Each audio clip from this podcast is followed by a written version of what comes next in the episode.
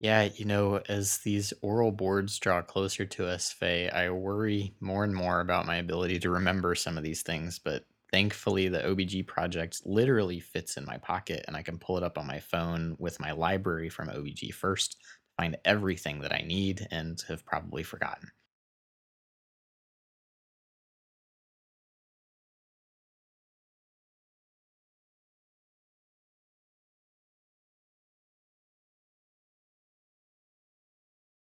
You can head over to our website, creogsovercoffee.com, check out the sidebar, and you can get signed up for OBG First.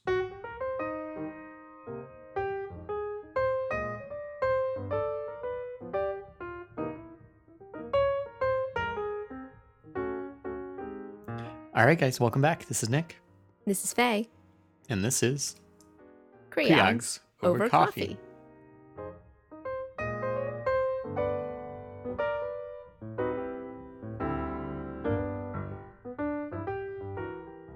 so today on the show, we've got an exciting topic in opioid use in pregnancy.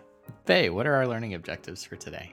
Yeah, so today we are going to discuss opioid use disorder in pregnancy and its prevalence. We are going to um, talk about how to identify opioid use in pregnancy, and then finally, um, the management of opioid use disorders in pregnancy. For reading, uh, we would recommend that you follow along with the ACOG Committee Opinion number 711 titled Opioid Use and Opioid Use Disorder in Pregnancy. So, Nick, start us off. Why do we care about opioid use specifically in pregnancy? Yeah, so I'm sure as many of our listeners are aware, opioid use is an epidemic. It's more and more common, and the opioid use in pregnancy, consequently, is also becoming more common. In 2007, 22.8% of women who were enrolled in Medicaid filled an opioid prescription at some point. We know additionally that there's also been an increase in neonatal abstinence syndrome, um, rising from one and a half per 1,000 hospital births back in 1999 to now six per 1,000 hospital births in 2013. Substance use, we know, can be a major risk factor in pregnancy associated mortality as well. And so I think there's a lot of reasons to care about opioid use in pregnancy and to know that we can potentially make a difference for our patients when they're seeking care at this unique point in their lives. Yeah, absolutely. So I guess, Faye, I'll turn it back over to you. What exactly is opioid use disorder? Yeah, so opioid use disorder is a pattern of opioid use characterized by things like tolerance, craving, inability to control use, and continued use despite adverse consequences. The DSM 5 has actually changed previous diagnoses, things like opioid addiction, opioid tolerance, to this opioid use disorder and defines it with 11 main symptoms, things that include larger amounts over longer periods of time, persistent desire unsuccessful efforts to cut down or control opioid use, things like that. Um, we won't include all of them, but we certainly can put up um, a list of criteria on our website. Depending on how many of these symptoms a patient has, that defines their severity of the disorder. Two to three symptoms would be characterized as mild, four to five as moderate, and then six or more as severe. The main thing that I, I, wanted to highlight here by kind of talking about this is that opioid use disorder should be handled like a disease. And just like any disease, it is treatable, and we should remove the social stigma that comes with it. So, Nick, talk to me a little bit about, you know, specifically how is opioid use in pregnancy harmful? Yeah, so I guess one thing to know from the get go in terms of counseling patients at the beginning of pregnancy is that opioids have not been shown to increase the risk of birth defects based on prenatal exposure. There has been some association of first trimester use of codeine with some congenital anomalies, um, but this isn't consistent across studies. Untreated addiction, though, particularly to heroin, is associated with lack of prenatal care, increased risk of fetal growth restriction, placental abruption, fetal death, and preterm labor. Untreated addiction, similarly, is also associated with engagement in high risk activities such as prostitution and criminal activities that can expose patients to other forms of morbidity and mortality in pregnancy, such as violence, sexually transmitted infections. One thing to be aware of with opioid use disorder is the social implications, and not that this should dissuade us from talking to patients and treating patients about this, but opioid use disorder in some jurisdictions can be reportable to child protective services and may lead to patients being arrested and losing custody of their children. Um, and so, again, I think we should do everything that we can within our power to treat patients um, and try to do it outside of the judicial system, but do know that in some jurisdictions this is a required mandatory reporting. All right, so Faye, now that we've talked a bit about the background here, let's talk about actually identifying opioid use disorder in pregnancy. I feel like this is something that, you know, people always have a story of like, I didn't even know. So, how do we know? Yeah, so, uh, you know, ACOG says basically that you should just ask and identify it. Um, and they recommend using something called the SBIRT method, which stands for screening, brief intervention, and then referral to treatment. So, to start off with, we can begin with screening. And essentially, they just say that you can use some form of validated screening method to assess for opioid use disorder. So, for example, at Penn, we use what's called the 5P tool, which essentially asks five questions related to a patient's relationship to opioid use. So, it asks about their parents, peers, partners, past and present. So, basically, the questions go something like Did your parents have a problem with substance use? Um, do any of your friends have problems with substance use? Does your partner have an issue with substance use? Have you had an issue with substance use in the past? And have you, in the past month, for example, had an issue with substance use to try and identify um, risk factors and opioid use um, disorder in your patients? They then um, encourage that the provider engages in brief intervention. So basically, engaging the patient and discussing with them your feelings that they are engaging in risky behavior and have a short conversation, provide some feedback and some advice about cutting back. And then finally, referral to treatment, which is essentially if you feel that you are not the best person to be dealing with opioid use disorder in your patient, to refer them to a treatment program or to another provider that is better equipped than yourself. And then the last thing that I wanted to put a quick note in is urine drug screens. I think a lot of times, you know, that's actually the way that we find out that a patient has been using opioids. Um, but I wanted to say that, first of all, urine drug screens should only be done with a patient's consent and they should only be done in compliance with your state laws. So this is not a way to catch your patients, you know, um, using opioids. That's not what we're doing. We don't want to punish our patients um, in this way. The other thing too is whenever you are doing a urine drug screen, it's not so much as just asking your patients. You need to make sure that your pregnant patients are aware of the legal ramifications of testing positive. So just like Nick said before, in certain jurisdictions, this is um, a mandatory reporting case where you have to tell um, the law that your patient is using some type of opioids, and this could lead to a lot of issues for your patients, like maybe needing to go to jail or losing custody of their current children or the child that they're about to have. So, again, make sure that you're not doing this to penalize your patient or to catch your patient. Really, a lot of times I remember in residency, what we did was, you know, in patients who were compliant with their uh, methadone use or, you know, their buprenorphine use, we used it as a way to say, hey, this is the only medication that they are on. They're not on any other medications. And it's actually a way to kind of, you know, show systems like DCYF that the patient is actually compliant with care. And it does speak well for them in order for them to be able to then have custody of their children. All right, so that was a lot, Nick, about identifying opioid use disorder in pregnancy. Mm-hmm. So let's move on to treatment. How do we treat opioid use disorder in pregnancy? Yeah, so I think what we should talk about first is medical treatment because this is really the preferred therapy in pregnancy. The medications are usually opioid agonist therapies, things like methadone or buprenorphine. And the reason that this is preferred is that these medications help to avoid withdrawal symptoms and prevent complications of non medical opioid use. They reduce relapse risk and the associated consequence of relapse, essentially. Patients that have opioid use disorders will engage in risky behaviors to obtain opioids that can sometimes be dangerous, both in the sense that the behavior is dangerous as well as obtaining a non medical opioid, something like heroin instead of oxycodone or whatever they were using before. The use of medication assisted therapy, too, also improves the adherence to prenatal care and addiction treatment programs overall. So, again, good reasons to get your patients on medication therapy um, versus withdrawal, which we'll talk about a little bit later. Let's talk a little bit more about these medications, though. So for methadone, we'll start basically methadone gets dispensed daily by a registered treatment program or clinic. And usually these methadone clinics have some sort of comprehensive treatment program in a central location. Um, importantly, in pregnancy, methadone doses may need to be adjusted to avoid withdrawal symptoms, or doses may need to be split in the form of a twice daily dose to avoid those withdrawal symptoms um, because of the increased metabolism of methadone during pregnancy. Importantly, methadone does have a few interactions with other medications. One particular class are antivirals. Um, and then methadone is also a QT prolonging agent. And so, if a patient, for instance, is in early pregnancy with nausea and vomiting, and you're starting something like Zofran, it's important that you have a baseline QT interval um, as you're as you're getting going with them for any therapy that may increase that QT interval further. Faye, let's talk about buprenorphine now. Yeah, so uh, buprenorphine um, is a medication that acts on the same mu opioid receptors as heroin and morphine, but it's um, a partial agonist. So essentially, overdose is less likely with this medication. And um, the nice thing is that compared to methadone, there are fewer drug interactions.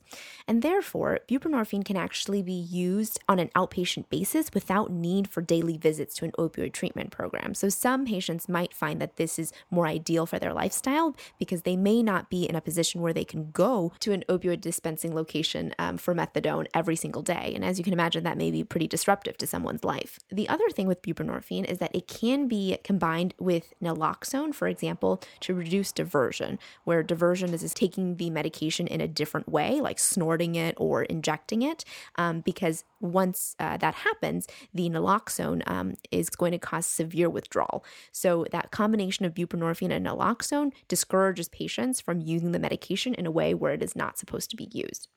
One thing that I will pl- put in a plug here is that you should not transition someone from methadone to buprenorphine because there's a significant risk um, of precipitated withdrawal. Remember that buprenorphine is a partial agonist, and so it's going to partially also block those opioid receptors and trigger withdrawal. So if someone is on methadone coming into the pregnancy, you can keep them on the methadone. If they're on the buprenorphine coming into the pregnancy, you can keep them on the buprenorphine. Nick, you had mentioned previously about withdrawal. Um, so, talk to me a little bit about medically supervised withdrawal in pregnancy. Withdrawal is, again, usually not the recommended course of therapy. Um, withdrawal is associated with higher relapse rates ranging from 59 to 90% in published literature, as well as poor outcomes. Really tied to the facts, again, of these relapse rates. Relapse leads to risky behavior, and lack of prenatal care, all of those things that we talked about earlier um, that are not appealing. If a patient doesn't want to accept medically assisted therapy, um, such as buprenorphine or methadone, medically supervised withdrawal is an option. Um, it's just that the patient should be counseled about some of these risks and the facts that it's not preferred. Um, medically supervised withdrawal during pregnancy should occur with some sort of inpatient care that potentially is prolonged, um, and then intensive outpatient behavioral health follow up to ensure no relapse after the acute withdrawal symptoms have subsided. I guess, kind of t- as a segue from there, the other therapy that we didn't really talk about, um, but is sort of a given and what we would encourage, would be behavioral health therapy too, and the involvement of psychologists and psychiatrists um, who are specialized in the treatment of addictive disorders. All right, so Faye, I think one of the things that often brings up the conversation about withdrawal for me in the clinic are that patients are really worried about the implications of these medications on their babies or on their potential to feel pain to a larger degree after they have a C section or a delivery, for instance. And so I feel like a lot of our time is spent trying to straighten out those rumors. So let's try and do it here.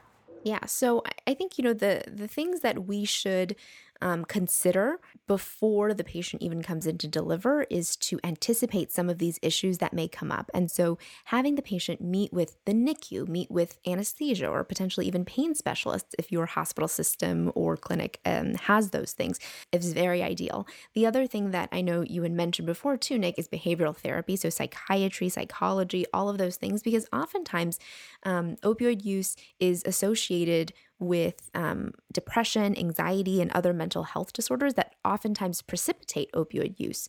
Um, so, for example, if someone is getting into um, a deep depression, that might trigger their use and have them have a relapse. And certainly, we know that patients who have depression, anxiety, other mental health disorders, those can get worse with pregnancy and after pregnancy as well.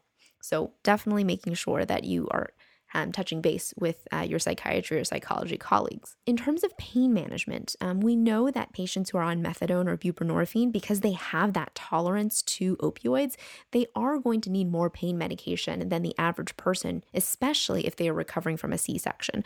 So, starting that conversation early and discussing how you're going to treat that patient's pain um, so that they don't have a withdrawal, so that they don't have a relapse, are all really, really important. Um, and that's where, again, your anesthesiologist and your pain specialists may be able to come into play. They may be able to, for example, leave that epidural in for a little bit longer, maybe give them a TAPS block, all these other things to try and see if we're able to address these patients' pain. And then finally, patients should be aware of the fact that neonatal abstinence syndrome does exist and can still happen even if they are on methadone or buprenorphine.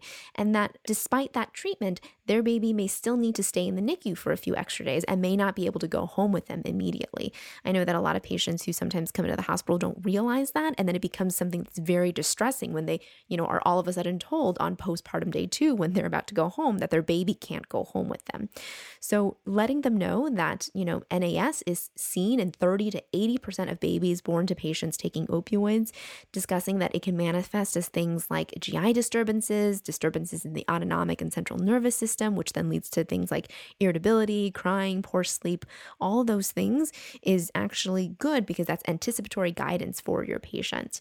Every NICU or nursery is going to have their own protocols of exactly how long that baby needs to stay. For, so for us, it's about five days or so. So make sure you just check with your NICU and with your, um, you know, IC, NICU uh, doctors to see how long they tend to observe the babies for after birth and allow your patients to know that, you know, potentially their baby is not going to be able to go home with them. And then finally, discussion of breastfeeding. Um, so we know that breastfeeding is actually encouraged if the patients are stable on opioid agonists, and that can actually decrease the uh, prevalence of um, NAS. And then, last of all, of course, is to continue their medications. Don't stop their methadone or their buprenorphine while they're in house. Make sure that they're getting that medication um, because that is going to make sure that they do not actually relapse or have withdrawal. And then, last thing I would say is that, especially with methadone, sometimes postpartum, there's going to be a dose reduction. And so, just make sure that you're working closely with their methadone clinics to figure out that dose reduction. All right, Nick, I think that brings us to the end of our opioid use in pregnancy episode. So let's go ahead and summarize. Yeah, so we laid down some backgrounds to start again, talking about that opioid use is becoming more prevalent in and out of pregnancy. Um, we also noted an increase in neonatal abstinence syndrome over the last several years, and that substance use in pregnancy in particular can be a major risk factor for pregnancy associated death. We described opioid use disorder as a pattern of opioid use characterized by tolerance, craving, and inability to control use and continued use despite adverse consequences. In the DSM 5, there are 11 symptoms of opioid use disorder and define the severity based on the number of recurring symptoms experienced within 12 months. We discussed that overall opioids have not been shown to increase the risk of birth defects and prenatal exposure. However, it's really that addiction and the um, use disorder issue with opioids that lead to um, unfavorable outcomes. So, for example, lack of prenatal care, increased risk of fetal growth restriction, fetal death, preterm labor. Um, all of those things come into play when we talk about how opioid use disorder is harmful in pregnancy. We next spoke about identifying opioid use disorder in pregnancy, and the important thing is just to ask. ACOG states that the screening, brief intervention, and referral to treatment, or the SBIRT method, is appropriate. Screening should be done with some sort of validated questionnaire like the 5P tool. In terms of treatment for opioid use disorder, we start with medications. Um, we will also talk about withdrawal and also, of course, behavioral health uh, therapy because that is going to be very important in the treatment of opioid use disorder. We discussed the use of methadone, which is dispensed daily by registered treatment programs and clinics. Um, and we also talked about buprenorphine, which essentially is a partial agonist of that same mu opioid receptor, but has fewer drug interactions and can actually be dispensed um, on an outpatient basis and does not need to be done daily through a clinic. We mentioned that withdrawal is not necessarily preferred um, because it's associated with higher relapse rates and poorer outcomes. We talked about considerations for your antepartum, intrapartum, and postpartum care, noting that you should get your whole team on board in counseling and working with patients who have opioid use disorder, neonatologists, anesthesia, pain specialists.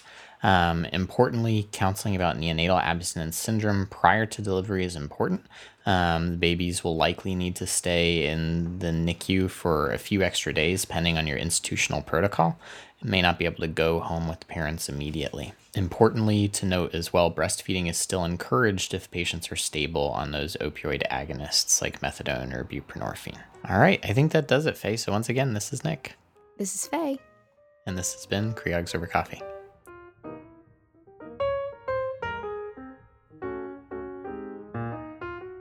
If you enjoyed this episode, go ahead and go onto iTunes, Spotify, Google Podcasts, and give us a five star rating and review. Find us online on Twitter at CreogsOverCoff1, on Instagram or Facebook at CreogsOverCoffee.